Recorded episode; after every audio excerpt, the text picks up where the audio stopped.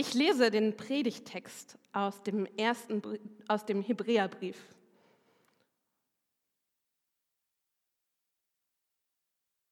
Und er kommt auch gleich, hoffe ich.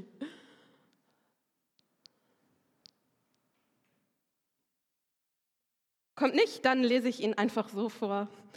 Ähm, dann müsst ihr eure Bibel aufschlagen und gut mitlesen oder einfach gut zuhören. Hebräerbrief, Kapitel 10.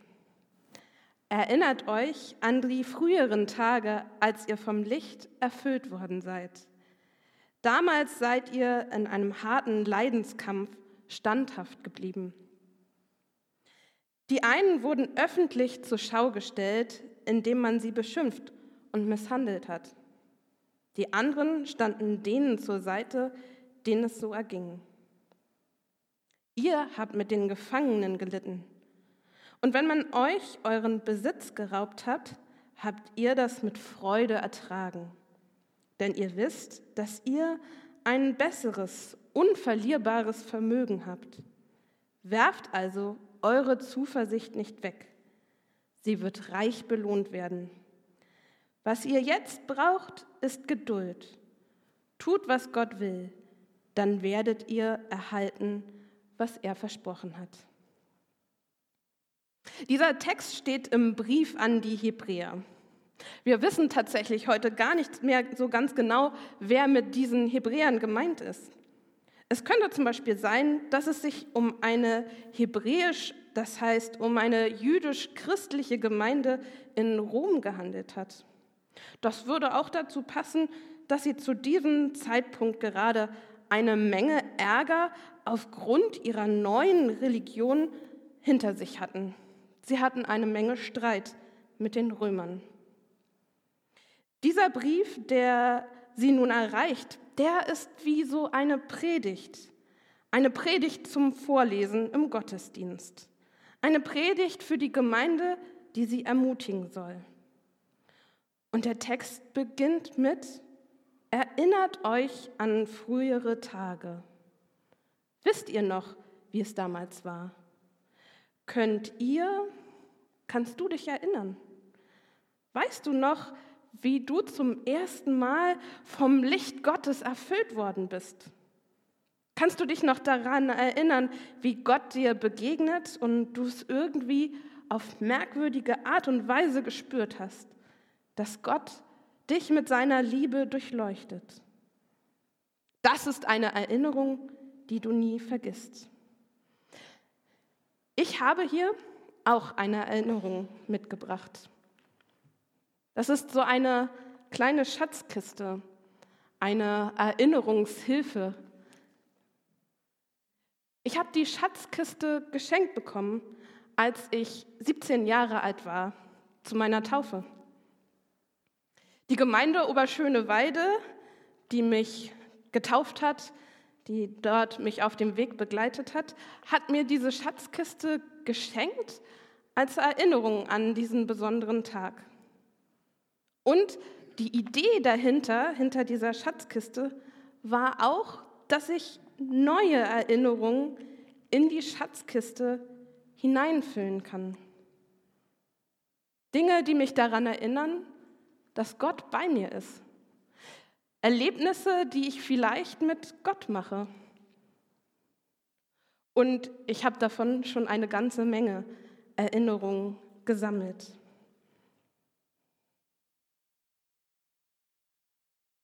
Auch der Hebräerbrief spricht davon, dass es schöne Erinnerungen gibt. Aber er spricht auch von schwierigen Zeiten. Er spricht davon, dass Steine auf dem Weg der Leute lagen. Er spricht davon, dass es Unterdrückung gab, jetzt vielleicht nicht gerade in diesem Moment, sondern es ist schon eine Weile her. Und er sagt, erinnert euch daran, an die Steine da auch in eurem Leben, die es dort einmal gab.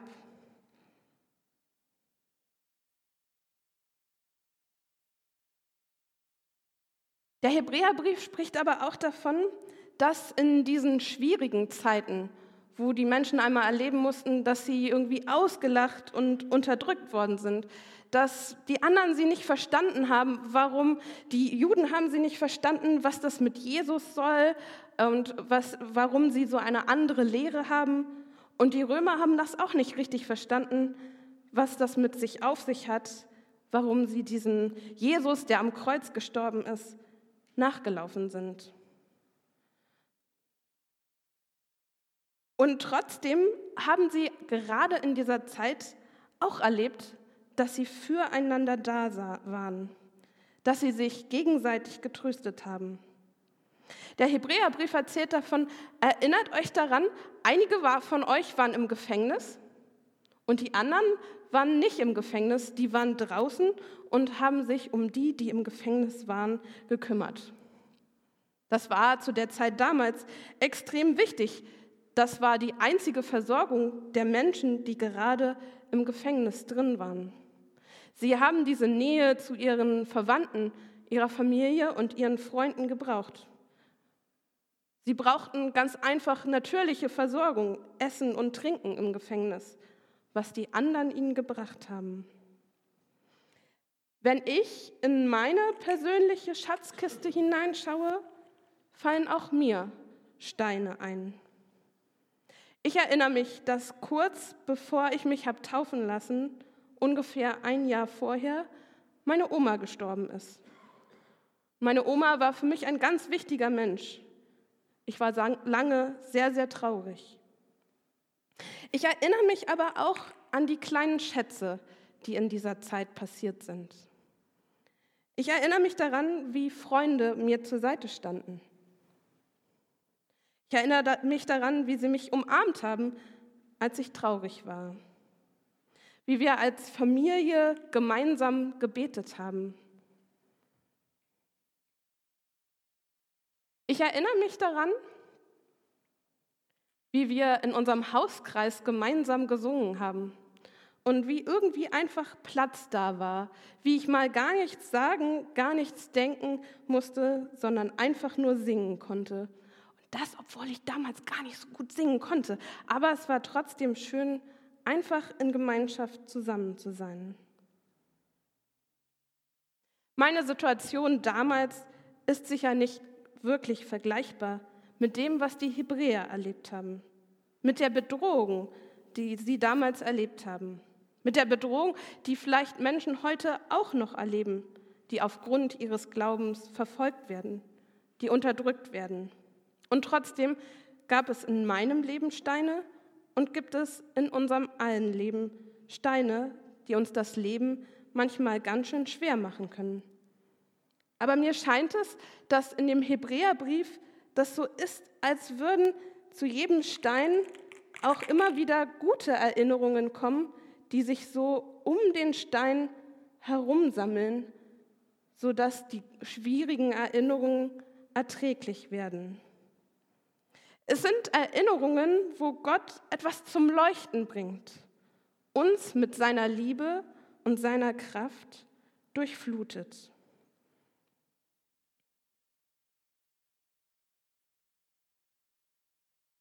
Weiter spricht der Hebräerbrief davon, werft also eure Zuversicht nicht weg. Sie wird reich belohnt werden. Dem Hebräerbrief geht es also hier nicht allein um einen Rückblick. Es geht nicht darum, nur in den alten Erinnerungen zu schwelgen und sie wieder, immer wieder herauszukramen. Nicht nach dem Motto, ach, wie schön damals alles war, ich hätte die Erinnerungen von damals so gern wieder zurück. Ich ehrlicherweise hätte diese Steine, diese schweren Erinnerungen nicht gern wieder zurück. Ich möchte nicht, dass mir schwierige Sachen passieren. Und doch gehören sie dazu. Sie gehören in die Schatzkiste hinein. Und ich möchte sie auch nicht einfach wegwerfen oder wegschmeißen, aber sie gehören dazu. Und trotzdem möchte ich nicht, dass man das Alte irgendwie wiederholt und nur in der Vergangenheit lebt. Der Hebräerbrief bleibt also nicht bei der guten alten Erinnerung von damals, sondern es geht um das Heute, darum, wie wir mit unserer Gegenwart umgehen und wie wir vielleicht die Erinnerungen und die guten Schätze aus der Vergangenheit nutzen können. Der Hebräerbrief sagt weiter, werft eure Zuversicht nicht weg. Das ist ein spannender Ausdruck. Das klingt fast so, als würde der Hebräerbrief sagen, wirf die Schatzkiste nicht ganz weit weg. Und ich denke mir, das ist spannend. Ich hätte das so gar nicht formuliert. Wirf deine Zuversicht nicht weg. Es klingt fast so, als könnte ich meine Zuversicht in Händen halten und greifen und hätte eine Entscheidung, ob ich sie wegwerfe oder nicht. Wenn ich an Zuversicht denke, dann denke ich doch eher daran, dass ich meine Zuversicht oder meine Hoffnung verlieren kann und nicht, dass ich sie wegwerfe. Andere Übersetzungen übersetzen das tatsächlich auch genauso. Verlier deine Zuversicht nicht oder gib deinen Glaubensmut nicht auf. Also das ist ja eher so etwas Passives, als würde ich langsam mit der Zeit, vielleicht weil die Steine größer werden und die Schatzkiste ganz verdecken, als würde ich langsam die Zuversicht verlieren, wenn Steine heute mich beschweren und uns das Leben hart wie Stein machen. Aber der Hebräerbrief spricht davon, es ist irgendwie etwas dazwischen, etwas zwischen verlieren, also etwas Passiven, und aktiv wegwerfen. Ich denke dann immer auch daran, dass ich in der Schule mal einen Turnbeutel hatte. Und den habe ich ganz aktiv oder doch passiv in der Schule liegen gelassen. Eigentlich hatte ich ihn ja ganz nahe bei mir und habe ihn den ganzen Schultag über mit mir herumgeschleppt erste Stunde Sport und danach wurde der Turnbeutel immer weitergetragen. Doch im letzten Moment, als es auf dem Weg nach Hause war, als es wichtig gewesen wäre, habe ich den Turnbeutel dann doch liegen gelassen. Ich habe ihn verloren, zurückgelassen. Und da war irgendwie etwas dabei, etwas Passives, etwas, was passiert ist, ohne dass ich einen großen Einfluss darauf hatte. Ich habe es einfach vergessen. Und gleichzeitig lag auch etwas Aktives da drin. Ich habe nämlich nicht gut aufgepasst. Ich hätte besser darauf achten sollen. Einen solchen Schatz, den möchte ich nicht wegwerfen. Auf den möchte ich gut aufpassen und möchte ich gut darauf achten. Wenn ich diese Zuversicht, diesen Schatz betrachte, dann muss ich auch daran denken, dass Elias ja vorhin gesagt hat, er möchte den Schatz hier lieber gar nicht mit in den Gottesdienst nehmen. Er ist zerbrechlich. Er passt darauf auf und lässt es lieber zu Hause liegen, damit er nicht kaputt gehen kann. Wie können wir aber auf unsere Zuversicht aufpassen, dass sie nicht kaputt geht sondern dass sie reich gefüllt ist und uns weiter durch unser Leben trägt. Ich glaube, dafür müssen wir sie tatsächlich öfter mal rausholen. Denn ein Schatz, der irgendwo in der Ecke steht und vollstaubt und den man sich gar nicht mehr anguckt, der ist auch nicht besonders hilfreich. Und so ist es auch mit dieser Schatztour, die ich tatsächlich in meinem Zimmer zu stehen habe. Und ich sehe sie tagtäglich und trotzdem achte ich nicht auf sie. Vielleicht kennt ihr sowas ja auch, dass ihr etwas täglich seht und doch dran vorbeiguckt. Einfach weil man es so oft gesehen hat und gar nicht mehr richtig wahrnimmt. Ich denke, so ist es mit der Zuversicht auch. Wir müssen sie manchmal ganz aktiv in die Hand nehmen, ganz aktiv öffnen und uns genau anschauen. Es tut gut, die Erinnerungen von damals mal ab und zu wieder rauszukramen und abzustauben und unseren Freunden, unseren Nachbarn, unseren Bekannten davon zu erzählen. Es tut gut, damit wir nicht in so einem Einerlei drin sind, damit nicht alles jeden Tag immer gleich ist. Eine gute Gelegenheit ist dafür auch nächste Woche. Nächste Woche feiern wir Erntedankfest. Und das Erntedankfest ist auch immer so ein Moment, ein Moment im Jahr, wo man sich noch mal ganz besonders erinnern kann, wofür bin ich dankbar? Was tut mir gut? Wo hat Gott mir Dinge geschenkt, für die ich dankbar sein kann? Und da fällt mir ein, eine dieser Schätze, das war das Erntedankfest letztes Jahr. Es hat mich total berührt, so viele Geschichten von verschiedenen Menschen zu hören, die hier erzählt haben, was sie mit Gott erlebt haben. Das hat mir Kraft gegeben und war für mich ein besonders schöner Moment letztes Jahr. Pass also gut auf deinen Glaubensschatz auf. Verlier deine Zuversicht nicht. Achte auf sie. Gott helfe dir dabei. Amen.